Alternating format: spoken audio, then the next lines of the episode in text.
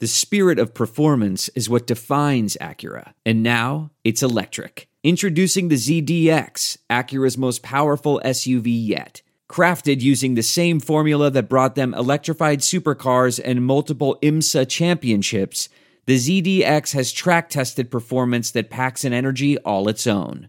Unlock the energy and order yours at Acura.com. I'm hoping the Big Ten has to modify their system for us. it's Probably like getting grade 10 sandpaper rubbed on your face every day. I mean, we say it all the time, whether, you know, there's two types of turds. You're a sinker or you're a floater, but you're still a turd, right? I mean, Um, we're, we're, we are about players and players playing the plays and not necessarily the plays. Welcome to the Varsity Club podcast. My name is Derek Peterson. Joining me this week, I have Hail Varsity's managing editor, friend of the pod, excellent word writer, appreciator of any and all things retro starter windbreakers, and Billy Napier's biggest hater, Brandon Vogel. Brandon, welcome back. How are you? Doing well. Um, I think most of that was accurate. I guess we'll get into maybe what wasn't accurate as we as we as we work through things here. So it's one of those two truths and a lie situations, is what you're saying. It is. Okay. Okay. Um, real quick, some housekeeping points. Subscribe to Hail Varsity. You get the magazine, you get premium online coverage, and you get annual tie rankings uh, from the good man himself, Brandon. Go to hailvarsity.com backslash subscribe. Also, Brandon has own, his own podcast, so subscribe to that if you don't already. It's the I-80 Preview Podcast. So, as I'm sure you can guess, this week it's a Minnesota preview. Lots of good stuff. I was listening to it before getting on this podcast with Brandon. We're recording on a Thursday. Um, while you're in there using whatever podcast listening app you prefer, check out the full catalog of podcast offerings. This show is a proud part of the Hurrdat Media Network. On the Hail Varsity side, you can get the Straight Up Breakdown podcast, which I was actually on this week. So go listen to your boy with Greg Smith, the Mind Your Own podcast with Aaron Sorensen and Sasha Durkin, and then the Nebraska Preps post game show with Jacob Padilla and Damon Benning. Last thing, shouts to Cam for producing this episode every week. Brandon, Luke Fickell has the Cincinnati Bearcats at 5 and 0. Cincinnati, 5 and 0, ranked number 3 in the country. It's the highest the Bearcats have been in the AP poll polling program history and they're looking like a good bet to make the college football playoff if they keep winning. They'd be the first team from a non-power 5 conference to do so if that happens. There are some you know like there's a there's a bad part of it. It took one of the most chaotic weekends in, in, inside the top 25 in, in recent memory for them to get up there. And it took them having Notre Dame and Indiana on the schedule to give them that oomph that they need to get up to number three. The Notre Dame game was scheduled in 2019, so not too far in advance. The Indiana game was scheduled in 2014. Uh, basically, everything is broken right for Cincinnati. Indiana's coming off a big year, so it still has that kind of name recognition um, but it's not a great team this season. And then Notre Dame is is perennially pumped up in the preseason, and they're pretty seems to be pretty overrated um, this year. The good part though is that this is a really good Cincinnati football team with a good quarterback and an elite defense. Um, and for them to be at three right now with Alabama having that loss to Ole Miss, it kind of seems like, assuming they keep winning, they'd be in that two three matchup in the playoffs instead of the one four matchup, which means, you know, assuming things hold, which isn't a safe assumption given what happened last weekend, um, they might avoid Georgia in a semifinal. So, like, you know, win win situation for Cincinnati. Luke Fickell is the hottest name on the coaching market. The USC job is open. LSU is probably coming open. There will probably be several others that pop open later in the year. If James Franklin gets the USC gig, then Penn State will be open. Um, but if Cincinnati makes the playoffs, and either wins a semifinal game or they keep it competitive, would they become a team that is suddenly in the conversation moving forward as long as they're unbeaten? Because like it, it, if they, if you get into it, it seems like there you know there is a barrier right now for a G5 team to get into it, but if that barrier is broken and the team that gets into it doesn't get smashed, they don't get blown out. It's not like 59 to 7 and it looks like they don't have a chance. Presumably, that opens the door for more G5 teams if they have a, a good enough season. Um, my question for you would the situation he's in right now be better for him than going to a different place with more pressure and expectations? So, like Cincinnati would presumably pay him a raise to keep him if he makes a college football playoff. And you're kind of in the same boat that like Mark Stoops is at Kentucky. So, like, do you want to be the head coach at LSU, where an 11 and one season is the expectation? Or do you want to be the head coach at Kentucky, where a couple of 11 and one seasons gets you a statue?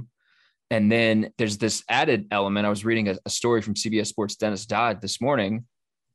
Luke Fickell said, I didn't enjoy the experience I had being a head coach. And he was talking about his time at Ohio State when he took over for Jim Tressel. So, my question, Brandon, after all of that talking, I'm sorry, should Luke Fickell leave this situation for a different job? Probably not. I and I and I went back and forth on this, and so the other piece of this for me is, you know, Cincinnati uh, is headed to the Big 12. So like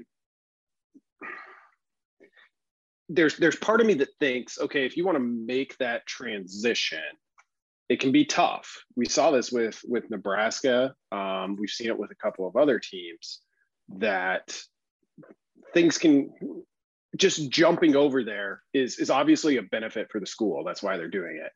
But it can be tough in terms of a coaching regime but you look at that reconfigured Big 12 and think Cincinnati at the current level they're at under Fickell is maybe, I mean, what the third or fourth best team in that in that conference. Like if they've got it rolling at that point, um, and you can kind of lock down Ohio. I mean that that conference is going to be entirely reshaped, and it's going to be a national conference, which which brings its own problems. So, with that being the factor, I mean, Luke Fickell has spent basically his entire career in the state of Ohio. He he played at Ohio State. He got the interim job.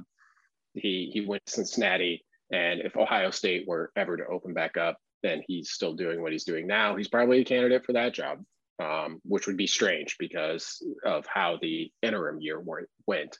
And it's interesting for me to hear you say that you, you, would read some comments about how he didn't like that part of it. You know, that was an impossible situation for anyone. And he probably did about as well as he could given everything that was going on in Columbus at the moment. So I kind of look at it like Cincinnati's getting bumped up. Like it's getting, you know, there. Why not just stay where you're at and keep running the system that you know? Like it won't be that big of a systematic change, which was kind of my first gut reaction. Um, and when you look around the conference, like it's better to be a top three school in your particular conference than well, this is true most of the time than it is to be at one of say the top three jobs in the country because then you get all the extra stuff with it you have no margin for error so if I were Luke Fickell, um, I would be very, very patient with the opportunities that came my way. Do you think USC is a top three job in the country?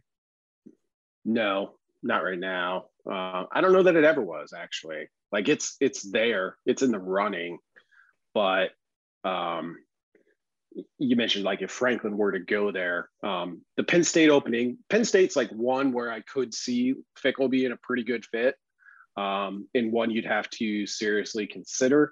Although at that point, you're going head to head with your alma mater and the school you coached most of your career at, and that becomes your entire life. Like, can we be better than Ohio State? Which is James Franklin's basically entire life at this moment, and probably Jim Harbaugh's. Yeah. Um, Greg and I had that conversation. I'm, I'm happy to to find out to have the realization that I am on your side in that uh, makes me make, makes me feel makes me feel good about myself. Um, do you think LSU is a top three job in the country? USC's over here. They're like, hey man, can you just give us one cycle? Like, don't open your. We just want this cycle where we're the best job. And LSU's like, nah, nope. Do you think LSU is a top three job? It's it's really close, and you look at so the last three head coaches who have been there have, have won national titles. Now, Nick Saban has won, um, but the other two are Les Miles and Ed Orgeron, who it looks like it may not be long for, for that job unless something drastically changes. So it tells you that one, the level you come in at as a, as a head coach at LSU is pretty high. Like you've got everything you need in terms of like nearby talent, um, advantage over the rest of your conference opponents, most of them. Um, it's it's a good spot. I, would have a tough time putting it ahead of Georgia at the moment, and and maybe that's a little bit of recency bias, but really Georgia has kind of been building to this point for a while. You know, 10 or 15 years ago, like we didn't talk about Georgia as kind of a talent center for high school football players. And now we, we're talking about, you know, Atlanta might be more the most talent dense city in the country, where previously that was probably Dallas or maybe, you know, you'd have to go back a ways. Uh, you could talk about California uh, to, to bring it back to USC. But yeah, USC is probably a top 10 job. What what keeps it there is you have, and you can still, I think, kind of own the West Coast. Um, but I, I, you know, as as kind of the talent becomes more concentrated in particularly the southern cities, I'm not sure that advantage doesn't kind of wane a little bit each year. Yeah, uh, and that's again, that, I mean, that's a conversation that that Greg Smith and I had. I think it was maybe last week or the week before where, where I was like, you know, it, even if you have a Pete Carroll type at USC, everyone is still coming to California and taking kids from California. Like, I don't think you're going to lock down the state's borders. Um, you are one of my favorite people to talk college football with, not exclusively for this reason, but because you will watch Toledo, Eastern Michigan on a Tuesday night and be completely content with it and just as excited as you would be for like Georgia, Kentucky on two at 2:30 on Saturday on CBS. So last week, was that the most enjoyable weekend of college football in in recent memory for you or one of the most enjoyable? Yeah, it was it was up there. So I'm I'm frequently a, at least two screens guy. Um, if it's if it's really getting intense, we'll go three screens. And last week was a was a three screen weekend. I mean, you, obviously had the the Red River game, one of the best in that series long history. But you also had to keep an eye on Ole Miss out or Ole Miss Arkansas because that game was totally nuts, um, and that was fun. And then you know you had kind of I think maybe more than one, at least two games in each of those kind of classic time slots. You know, I was sitting here like doing all my paperwork, uh, which you know makes me sound really old, but kind of kind of kind of true. Doing all my paperwork to get ready for for Nebraska, Michigan, and watching this Iowa Penn State game, you know, kind of go off the rails a little bit and trying to keep an eye via the second screen on Alabama, Texas A&M as, as Nebraska and Michigan are going down to the wire. It was it was a pretty great weekend, um, and, and, and and in this case, it was like the biggest games of the weekend. You know, it wasn't you had to go and look at um, Akron, Miami of Ohio for like, hey, nobody was watching this game, but if you weren't, it was really great. Um, all the games people probably went into the week planning to tune into uh, ended up being pretty great finishes.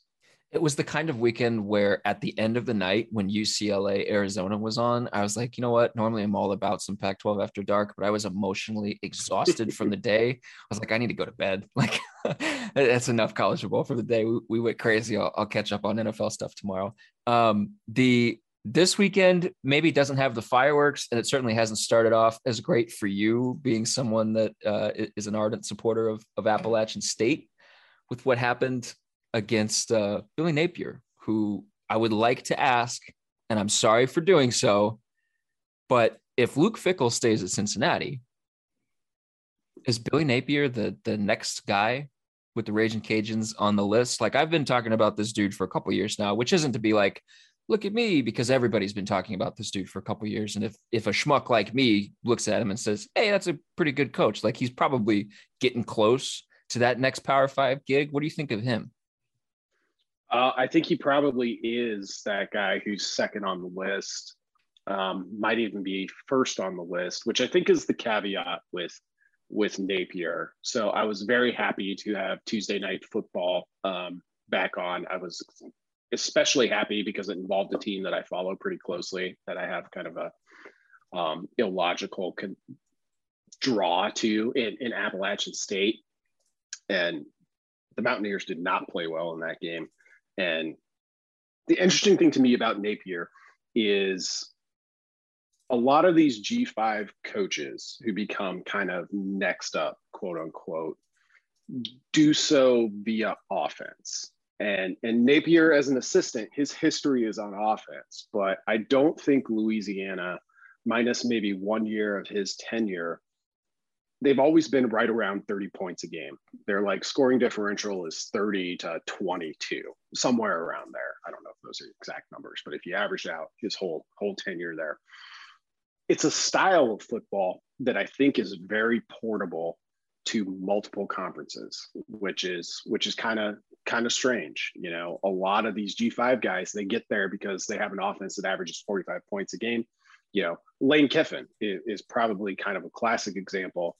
Scott Frost, not entirely the the fit there that I think Lane is, although look, he would have got hired at Nebraska, you know, regardless of if UCF was going 13 and 0 offensively or defensively because of the connection.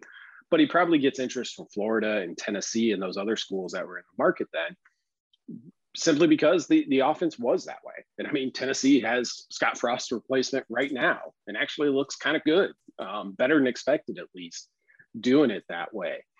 Napier is more of what I would call kind of a straight up football guy which is which is good because I think he would be a good fit for almost any job in the country.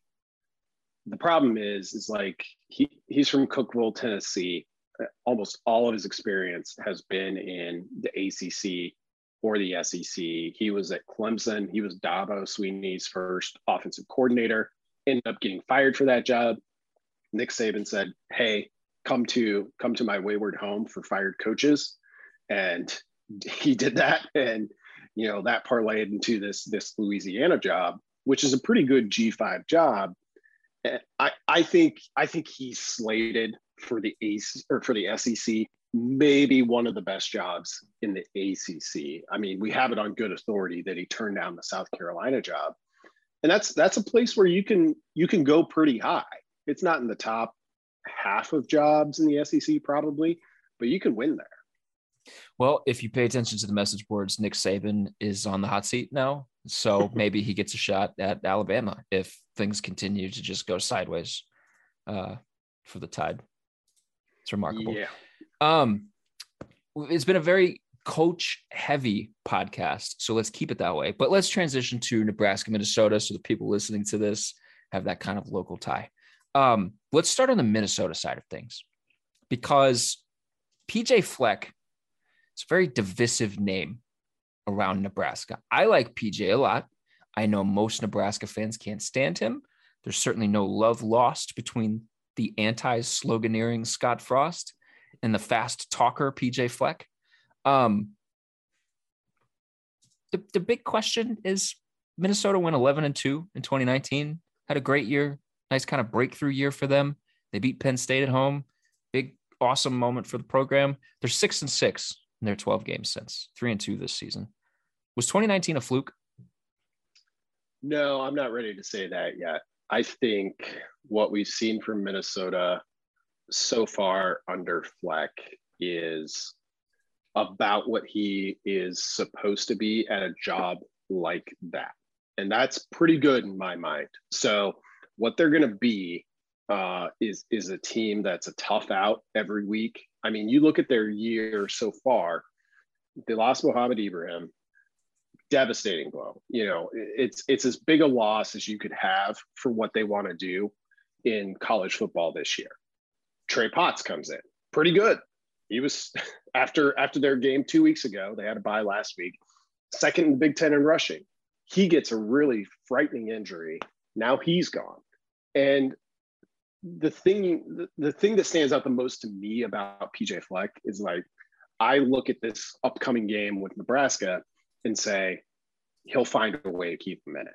And if you're a coach, you know what else? What else is there? And I mean, I know like all this stuff changes with context. Like you can't be that kind of coach at LSU, um, but at Minnesota you sure can and they're going to do what they have to do. They're going to get quote unquote creative, which is what PJ Fleck said this week, to try and win some football games. And they'll mess with your eyes formationally. And You know, they'll, they'll probably have a trick player too, particularly coming off of a bye week.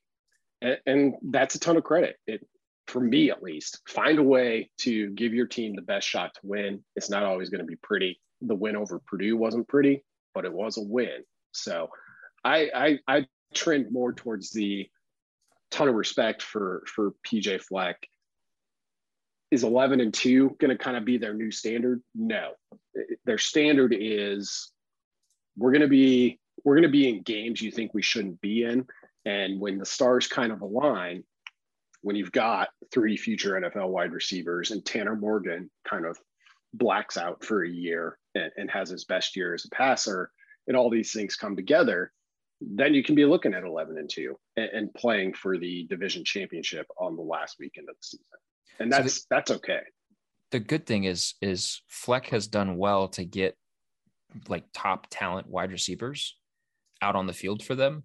You previewed a guy um, in in your podcast. I'm sure we'll talk about him at wide receiver. He's had just a, a nice stable of really good running backs and has absolutely beefed up the offensive line. Um, the, they were like the the the quintessential 2020 team. They were just absolutely wrecked by COVID. And so you're just like, all right, well, I mean, I think we just throw this season out in terms of evaluation of Fleck as a coach. And then you get to this season, and you were very high on them coming into the year. They look good against Ohio State. Mo Ibrahim looks like the best running back in the Big Ten, and then he gets hurt and I'm glad that you that you talked about sort of the the impact of that injury on on their team specifically um, because that was where I was going next was like it's not you know like you look at a team like let's say Penn State last weekend against Iowa where they lose Sean Clifford and suddenly it's a completely different team. It's not a quarterback injury, but it has the same it had the same kind of impact with this Minnesota team. Yeah, it absolutely did. I mean, even you know, so they had pot, Potts available for a good portion of that Purdue game. And, and they're running the ball like 69% of the time. Like it's it's really clear what they want to do. They want to they want to run the game. And I mean, Fleck mentions this. I, I don't watch all of his interviews. That would be insane. But you know, I've seen a good good amount of them. And like the degree to which I've heard him say time of possession and field position is is probably more than I've heard it uttered from anybody at, at Nebraska. And yeah, that's that's a difference in offensive philosophy to a degree, although field position doesn't have to be. Um, but that's that's what they want to do. And if they've got a really great running back, which which they had, and they can run the football, you know they're going to PJ Fleck, former wide receiver, is going to have pretty good talent at the wide receiver spot. They hit some of those big plays in the passing game. And, and that's what they do in, in 2020 they were really hit hard by by covid. That was also a defense that lost a lot. Like going into the 2020 year when we thought it was going to be you know a normal 12 game season you looked at that and said oh there's going to be some growing pains here with the defense. This year's defense you know it's not great. It's not kind of classic big 10 you can't move the ball at all but it's really good against the run and it's it's pretty decent at, at against the pass they're just really sound. So I think my overall takeaway from PJ Fleck in the Minnesota era is that's what they're going to be. They're going to be really sound, which you've got to be in the Big Ten. On the other side of the ball, Boye Mafe for Minnesota continues um, weeks long trend of Nebraska getting some of the Big Ten's best pass rushers. So, are you more interested in that matchup with Mafe going against two young tackles for Nebraska, who, uh, you know, looked looked okay against um, against Michigan, which I you know I should caveat. Obviously, Teddy Prochazka is not going to be there anymore, um, but Bryce Benhart came back in and wasn't, I guess, wasn't as bad as, as he was uh, to start the season. Um, so, are you more interested in that matchup, or are you more interested in Minnesota's once again star receiver against Cam Taylor Britt who had his best game of the season last year, and newly minted black shirt Quinton Newsome? Probably the offensive line and and how it handles um, Minnesota's pass rush, and, and Mafe is is the key guy there. And I think Nebraska can, and I think it might have to a little bit, kind of scheme around that. You know, you were talking about the Michigan game. I think Nebraska's offensive line, you know, regardless of who was in there and at, at tackle, did better than I thought they would have done against that pair of defensive ends. Those guys are play at a really high level. And Nebraska, through kind of individual play and also how they chose to attack, was able to negate that to a degree where they were in the game. They had a lead late. Um, Aidan Hutchinson didn't have a sack. Yeah. He didn't have a sack. Uh, yep. That's remarkable. So, you know, if it, that that shows me. I mean, it's it's not a surprise. This Nebraska staff has always been really good at scheme. Um, that they can they know what they need to do, and I think with this one, when you look at Minnesota's rush defense, and yeah, Ohio State's kind of easily the best offense they've faced, and it hasn't exactly been the toughest schedule um, from that perspective. Talking particularly about their offenses, like Nebraska should have some advantages, but I do think I do kind of expect them to have to throw. And in particular, I think they're going to have to complete some tough passes that aren't just the deep shots to Samori Toure or Zavier Betts. Um, yes. um, I'm so happy. Yes. And I think I think I, I think Oliver Martin being back helps some with that. You know, we saw him have I think he had two catches against Michigan early and, and both of them were kind of tough, you know, contested catches. If Nebraska can make some ground that way, it's probably their their path of least resistance here. Though we saw last week in the first half, which was was pretty interesting, they really committed to the run, even though they weren't having a ton of success that way. Uh, Dylan Wright is currently sixth in the Big Ten in yards per catch. He's averaging about 19 yards a catch. If Minnesota is on its third back and you're not really sure what to expect from him. What are the odds you think Minnesota comes out? Everybody expects them to run the ball. You've talked about it. They want to run the ball. They want to do that. They want to own time of possession. They're sixth nationally, I believe, in time of possession per game. Um, what are the odds that they come out and just say, you know what, we're just going to try to target Quinton Newsome and and put Dylan Wright out there and just see what happens? I think low because I'm not sure. I'm not sure Tanner Morgan is built for that. I'd have to go back and look at what his kind of career high in terms of pass attempts were. And it was probably in a game where they fell behind early and had to try and catch up that way.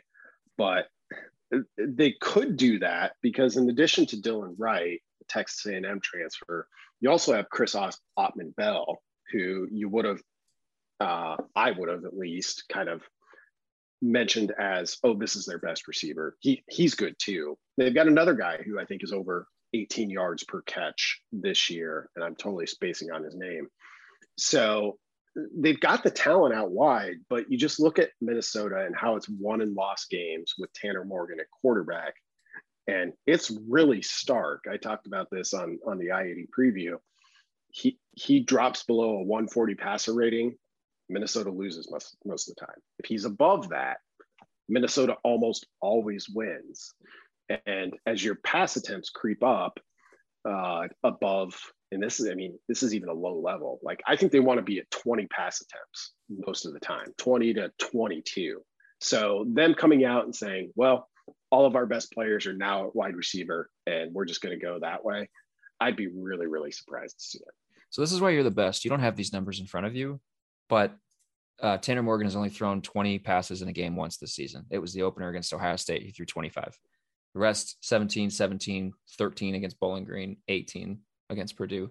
Um, his career high is 37 pass attempts in a game against Wisconsin in 2019. They lost that game 38 to 17, so fell behind.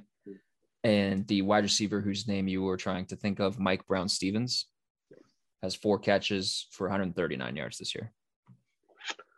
Yeah, they're just you know, and it's it's it again, this is one that I can kind of turn into credit to PJ Fleck as well, because you look at, okay, they've got that complementary receivers now. You look at the guys who were there in previous years who've gone on to the NFL. you're like, you know, you could be a really, really balanced offense, but it goes back to sort of these foundational things that Fleck always talks about of we want to possess the ball, we want to win, win field position, that's their best path to victory. And you got to keep those NFL caliber wide receivers happy by saying, I mean, Dylan Wright has nine catches through five games. you know, we're not going to get you the ball a ton, but they're going to be they're going to be big plays when we do. Nebraska has dabbled in the the time of possession. We're going to dominate the ball. They did it against Oklahoma to to some degrees of success. They kept the offense off the field, um, but this is starting to look like for Nebraska the offense that, um, at least in terms of creativity, probably not schematically, but at least in terms of creativity, the, the offense that people expected to see from Scott Frost. What was your overarching takeaway um, after the the Michigan game? Because Frost has been on the hot seat. He was fired after the Illinois game by a lot of people, and now they've they've they, have they've they've stacked close losses that maybe they shouldn't have lost in certain people's eyes, but they've stacked good performances and competitive performances against highly ranked teams. So, like, where are you at with Frost? Do you think he has saved his job moving forward, at least throughout the, the this year? I, I think so. Um, and I was, you know, a person, and I think a lot of people probably were there who came into this saying, like, oh, yeah, this year, like, it isn't a danger year for for this coaching staff. And then you have how they lost to Illinois, not just that they lost to Illinois, that really called a bunch of that into question. And and that game really exists for for me at least as an outlier. Like nebraska hasn't looked like that in all of the games that have come since. The biggest point for me though in in an interview with espn this week trev alberts said like everything that was in the three and a half years prior to when i got here is is in the past and, and Trev Alberts is somebody who's earned the benefit of the doubt with me to the degree where when he says that, I don't think he's just saying that. I think he's like, my evaluation of this coaching staff started the day I took the job. And when you look at it from that context, okay, you've got the week zero loss, which was dumb and bizarre in all of the ways we've already dissected. But it's it's tough to find fault beyond the well, you haven't won those games. Like you've been close. Oklahoma, Michigan State, Michigan. Good job, but you didn't win. I don't know if Trev Alberts is in a point with having this athletic director transition when we had it, where he's looking at that much of a bottom line yet. Like every coaching staff eventually gets there. So I guess the question is um, what I'm trying to say is was Trev Alberts arriving a maybe not a hard reset, but at least a soft reset for how this football program is going to be measured. If that's the case, and that's what I think, um, I think Nebraska's in a pretty good spot in terms of this coaching staff getting the opportunity to carry things on. I mean, he has intentionally avoided putting a specific number on things, which is which has really helped Frost. The last guy, the guy whose job he took, said bowl game you got to get to a bowl game. That's the expectation. That's the baseline. And so a lot of us coming into the season thought, well, they have to go six and six. Otherwise, you know, we start having this conversation when we get to December. Alberts came in and said, I'm never going to put a win total expectation on things. And just to kind of see him on the field hugging Frost after the Michigan game, to hear that he's at practices, he's with coaches, talking to them about how proud he is of, of everything that's going on. Um, it, you know, you can certainly see a situation where despite losses continuing to to creep up in, in moments where you think, okay, they're finally over this. They are on the right track, and the boss believes that they are on the right track. Um, my column last weekend was kind of to that end. I I have waffled on Scott Frost all season long after the Oklahoma game. Um, I was, I, I think I was one of the few on our staff that was like, you know what? I'm done with moral victories. They did it again. They got to find a way to win these games. I don't know the answer for how they flipped that switch, but it's got to get flipped. And I don't know, like, if it continues to happen, I don't know if that says something about the head coach or if that's something else. I don't know. But this is like, we have, we've had too many of these situations and then it, it, happens again against michigan state and then it happens again against michigan but against michigan and i talked to greg about this against michigan it didn't feel like oklahoma. I've said this several times. They it didn't feel like they were like just hanging around because the other team was making mistakes. It felt like they were genuinely in the game because they were competitive and they belonged on the field with michigan. And that says something good about frost. And so i'm kind of at the point where i feel like what does changing the coach help? What does it what does it change? Because a lot of the things that a coach is tasked with are things that Frost is doing well. His team fights for him. They play together. They play hard. They're doing schematically what he wants them to do. They look creative. They kind of look like the offense that you expect. They've shown a lot of growth defensively. They've developed guys defensively. Like what is a, is a job responsibility of a head coach that Frost is not doing? And, and I know that there's the, the loss element of it, but can you think of one? No, not not at the moment. I mean, retention maybe. Maybe that's the only one with all the transfer portal mess they've had. That would be one, and you know, if if things get turned around and there's like no question, and Nebraska, which I think Nebraska has built on everything that came before to this point, if it continues to do that, it would have to come with more wins. But if we're three years down the road and the retention piece of it is what it has been over the previous three years, that that becomes a little bit of concern. And I, you know, I'm somebody who thinks Nebraska, by the nature of how it has to recruit and how broad of a area it has to recruit from, is always going to be a high um, attrition school. I think it's just kind of baked in for for what they have to do to get the kind of talent they need for a program of Nebraska's historical standing though a good sign would be if that started to come down. And the other part of it is is like everything in the transfer market totally changed in the time that this this coaching staff took over. So it kind of scrambles everything in that regard. But you know a lot of what frost said um, in in the preseason and he continues to say it now. He said it this week uh, in terms of going to minnesota. He's like this is our most grown up team. The key is they look that way like talking about you know in july or whatever about yeah this is a really tight knit group. It looks that way now.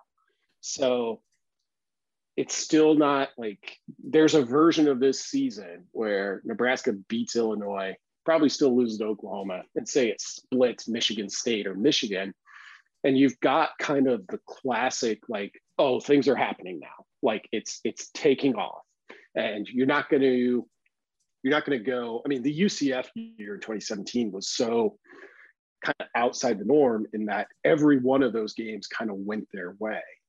Uh, that sort of ramp up is really, really rare. This sort of ramp up that Nebraska is trying to do is also rare. So when we talk about Frost and his, you know, job status and all of those decisions that could come in the future, it's kind of like, is there hidden value in being more patient than you normally would. Because in college football, we've seen like it's kind of like a three, maybe four years. Like that's what you get to turn something around. And if you don't, then we're off and we'll, you know, try to get the best person we can or whoever is the hot G5 name at the moment. That being the case, is there value in saying, nope, we're going to wait this out? We're going to see what playing this slower does because not many programs do it at this point. Yeah, I feel like I, am constantly flip flopping on this because I have argued for a long time that continuity in sports is is so so valuable. Um, but I also, you know, we start talking about Scott Frost, and then I hear Bill Connelly on the Solid Verbal podcast in my head saying, if a coach doesn't have it figured out by year three, then statistically, based on his model, they're not going to get it figured out. And and I hear that, but then I'm like, Frost I mean, I don't. I mean, maybe he's figured it out. You know, maybe you know, it took it. It took an extra year, and of course, he's got the weird like COVID year in in his rebuild situation, and, and that certainly doesn't help, especially with a young team. And they had a new offensive coordinator, which doesn't get talked about enough, by the way. Like Matt Lubick, it feels like Matt Lubick's been here forever. He's in his second year, really like one and a half years, or if you want to go with the, the popular vernacular in college football, which I hate. Last year was a, a year zero for Matt Lubick, and this is his first year. Um, my my big conclusion at the end of the Michigan game, and this was what I wrote in my column, was that Frost is the guy. It seems like Frost is the guy, and now it's just about we just got to wait for some of these heartbreaking losses to just go away. And at this point, the only question is how long is that going to take? But it seems like Frost is the guy. Do you agree with that that general takeaway? Yeah, I think so. Um, you know, with those, with how Nebraska has lost a bunch of its games, you know, I I look at that and be like, okay, you're right there. Like the string of losses they've had this year to lose all four of your of the four games that you've lost kind of in that fashion is extremely unlikely. Like, you know, eventually one of those flips and it just goes the other way. So it's kind of like if if that's our primary complaint, our primary hesitation with with this coaching staff, is it really that much it it would be such a bizarre string of events if you had a coach who's like, yeah, if you look at the power rankings, whichever ones you prefer, he consistently had a team in the top 30, say, which I mean, Nebraska wasn't there early in his tenure, but it has been lately.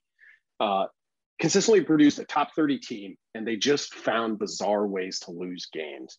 It would be such an outlier that you're kind of like, well, I guess, you know, we just got unlucky in that one. We just had somebody who, like, when it came down to it, couldn't win a coin flip. And, and that doesn't, not many of those guys that I can think of off the top of my head actually exist. Yeah, this is the most interesting situation in college football because Scott Frost does not cause Adrian Martinez to fumble the ball like like like milliseconds before the whistle is blown. But you say, well, well, Scott Frost needs to teach him better ball security, and they need to work on ball security in practice, and he needs to not turn the ball over so much. Well, they have. Adrian's turnover numbers are down. They're just happening at the worst time. So you know, this is this is this is the most interesting situation in in college football coaching. Um, and so I have a, a hypothetical for you, Brandon. Nebraska is trailing 20 to 17 in the fourth quarter against Minnesota because they gave up a late touchdown with five minutes to go and they have the ball with a chance to, to tie or win and they fail to get it done and they lose to Minnesota.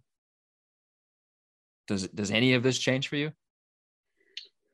No, probably not. But the conversation around it will change drastically. I mean, this is a this is a high ta- high stakes spot I think for for Nebraska, and I've used that term so much this season, which makes me question it, but it also feels like it's kind of an apt representation.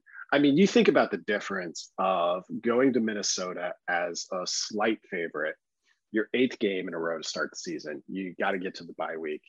I think it's pretty clear that Nebraska is a better team than Minnesota right now. But Minnesota is a team that kind of strikes in just the right area of like, yep, we know what we're going to do. We don't care if it doesn't look fancy. Like we're just going to do what we got to do to to get it done. Nebraska is the team that does the more exciting things better and keeps being undone by the less noticeable noticeable stuff that that helps you win football games. So, oh, you know, they beat Minnesota. Say that happens you go in, you're like, okay, well, they've got a chance in every game left. They'll be a pretty solid favorite against Purdue. Ohio State and Iowa are at home. You'll take that. They lose it. And I think then a lot of this talk comes back up. But just kind of my general worldview and my view on football is that no one game should ever change your thinking that much. But it certainly will on talk radio and podcasts and, and everywhere else should that come to pass. Are you saying that i'm a hot take machine on this podcast? Is that what is that what you were just alluding to? No i'm, I'm not saying that because i don't right. believe that. But if you do write that after the minnesota game well i mean we kind of laid it out here so i'm just going to lean into it now. You know that it's a high stakes spot for you too so. This podcast is just going to turn into uh, coach x should get fired now. Now. Do it one week into the season you didn't want to do it in the no, do it one week of the season. Doesn't matter. Doesn't matter. um, yeah, this game's weird. Seems like a lot of people don't really know what to make of Minnesota, and you know, a, as a result, it's a, a game that not a ton of people know what to make of. And there's a scenario in in my head where Nebraska is, you know, like they're they're like four or five plays away from being six and one this season, something like that. Five and two, six and one. And, uh, you know, obviously because those plays didn't go their way, they are three and four. And, you know, they could get to four and four this weekend, or they could drop to three and five. And you have to beat one of uh, Ohio State or Iowa or Wisconsin, or you know, you have to beat one of Ohio State or Iowa to make a bowl game if you drop this one. Yeah, it's it's a it's a it's a tough spot for Nebraska, but I think it's a good spot because you're on the road. They come in healthier than I thought they would have, being this that this is the eighth straight game that they played, so that's good. Certainly, but it's a game where you got to do all of the like football dirty work to actually get it done, which has been kind of the persistent question with Nebraska: is can they do the mundane stuff? and and get a win. If they do, they'll ride into the remaining four games of the season on on a pretty high note, and three of those four games are at home.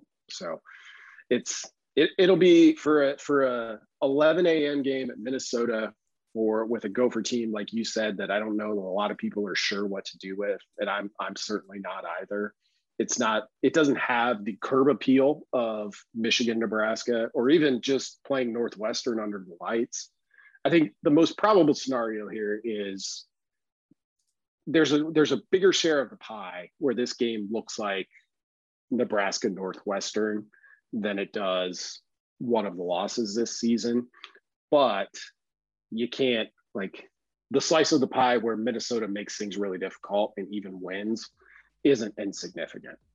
No. One thing that that you have to appreciate about Nebraska, and when I say you, I mean us in the media, is that they they just constantly give us drama and great storylines. It's great. They give us stuff to write about. And when there is drama, Scott Frost doesn't act like a child and shut down media for the rest of the week. So shouts to him for that. Brandon, you probably have to go. I had to get one last shot in as you're chuckling. You know I had to do that. You have to go. Thank you for coming on this podcast. I appreciate your time. Thank you.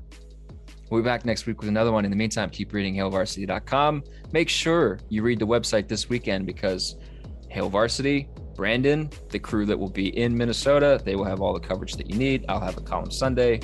We'll be back next week. Thanks, guys.